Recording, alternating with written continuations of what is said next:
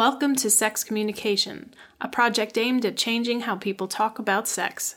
It features audio recordings of sex acts, extremely frank conversations, and many confessionals. Please note that our content is explicit and uncensored, and while these episodes may indeed arouse you, the intent is to inform and inspire. Join us now for a judgment and shame free exploration of sex. Sexy, sexy, sex Hi there, and welcome to episode 36. This is the quickie episode for the week of May 26th to June 1st. Well, I expected that this episode was going to be about five minutes, as it, you know, as long as it would take me to describe that absolutely nothing happened over the last seven days. But then Saturday happened.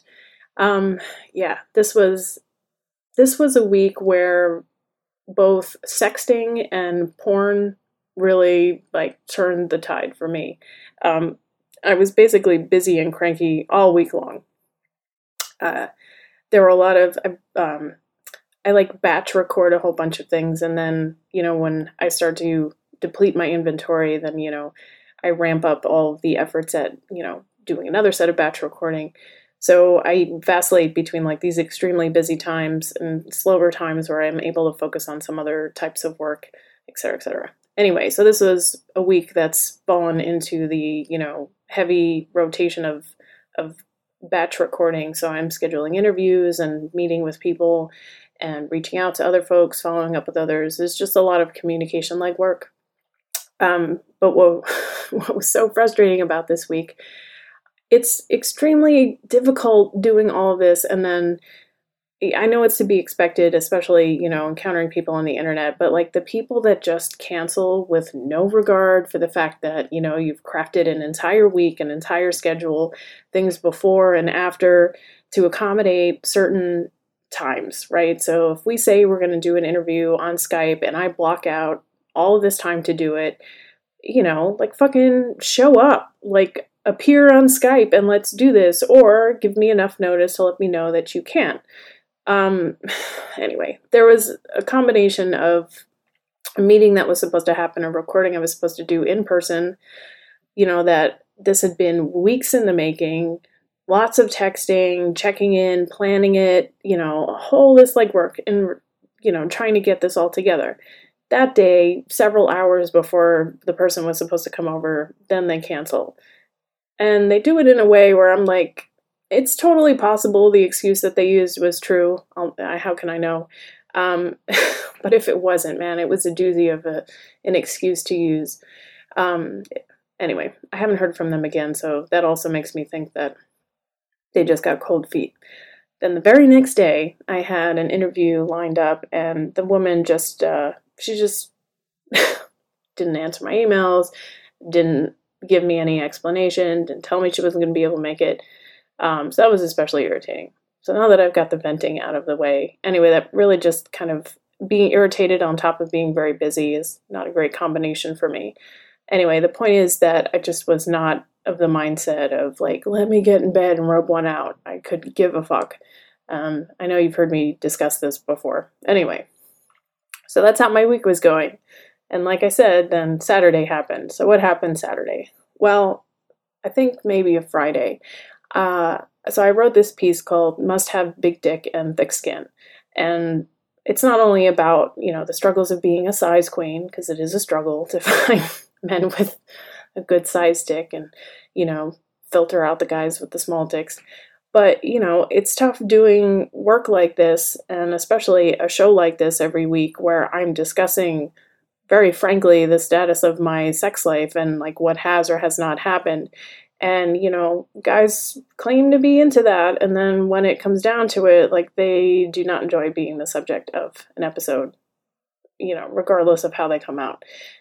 Anyway um so i really hated the graphic that i had posted on instagram before but i really did enjoy that i had all of these random young guys like in their very early 20s you know either asking for permission to send or just sending uh, pics of their gigantic dicks, and some of them were gigantic. Like they were all extremely large, except for one that was small, and I was like trying to not be an asshole about telling him like I can tell it's not big. Anyway, um, so yeah, I was looking forward to what I was going to get by posting a, uh, an image referring to the same the same thing, you know, which all of these guys took as like an ad for which they can submit. which okay, um, you know, and this time I got video. I got a person of color because it was before this. It was like all young, skinny white guys with these gigantic fucking cocks. Yeah, I mean, anyway, so I had posted that, and somebody that I met years ago, not years, I mean, this person is young, so believe me, it's not years, uh, maybe three or four years ago, he was the friend of somebody that I dated. Uh, he's about 10 years younger than I am. Um, and apparently he's in an open relationship, which I didn't know. But we've been following each other on Instagram, or at least he follows me. And I've been trying to catch up, have coffee, whatever. But as, you know, these efforts at getting together uh, progress. They were getting more and more explicit. It was becoming more and more clear how filthy his intentions were. Um, and he's really kind of what changed my week.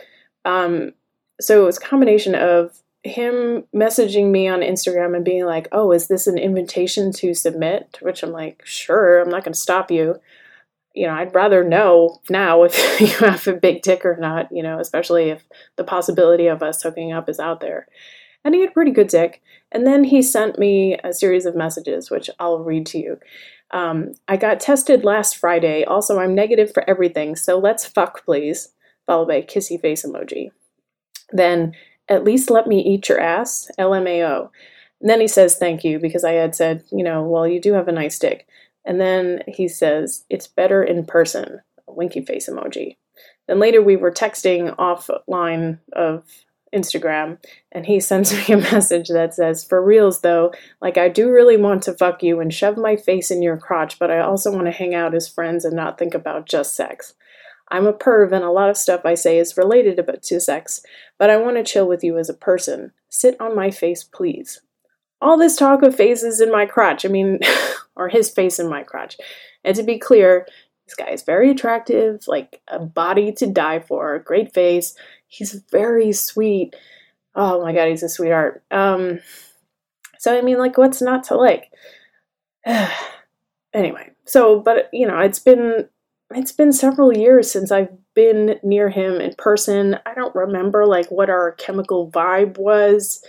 You know, so like somebody can be very attractive, they can have that big dick and the beautiful face and the nice personality, but like if there's no chemical reaction, like, you know, it's kind of all wasted. So anyway, so there was all this messaging. You know, it's all getting in my head and it's been a while since uh since anyone's gone down on me and there's also the other aspect of like most men are pretty bad at it. You know, is it the fact that they're not very enthusiastic about it?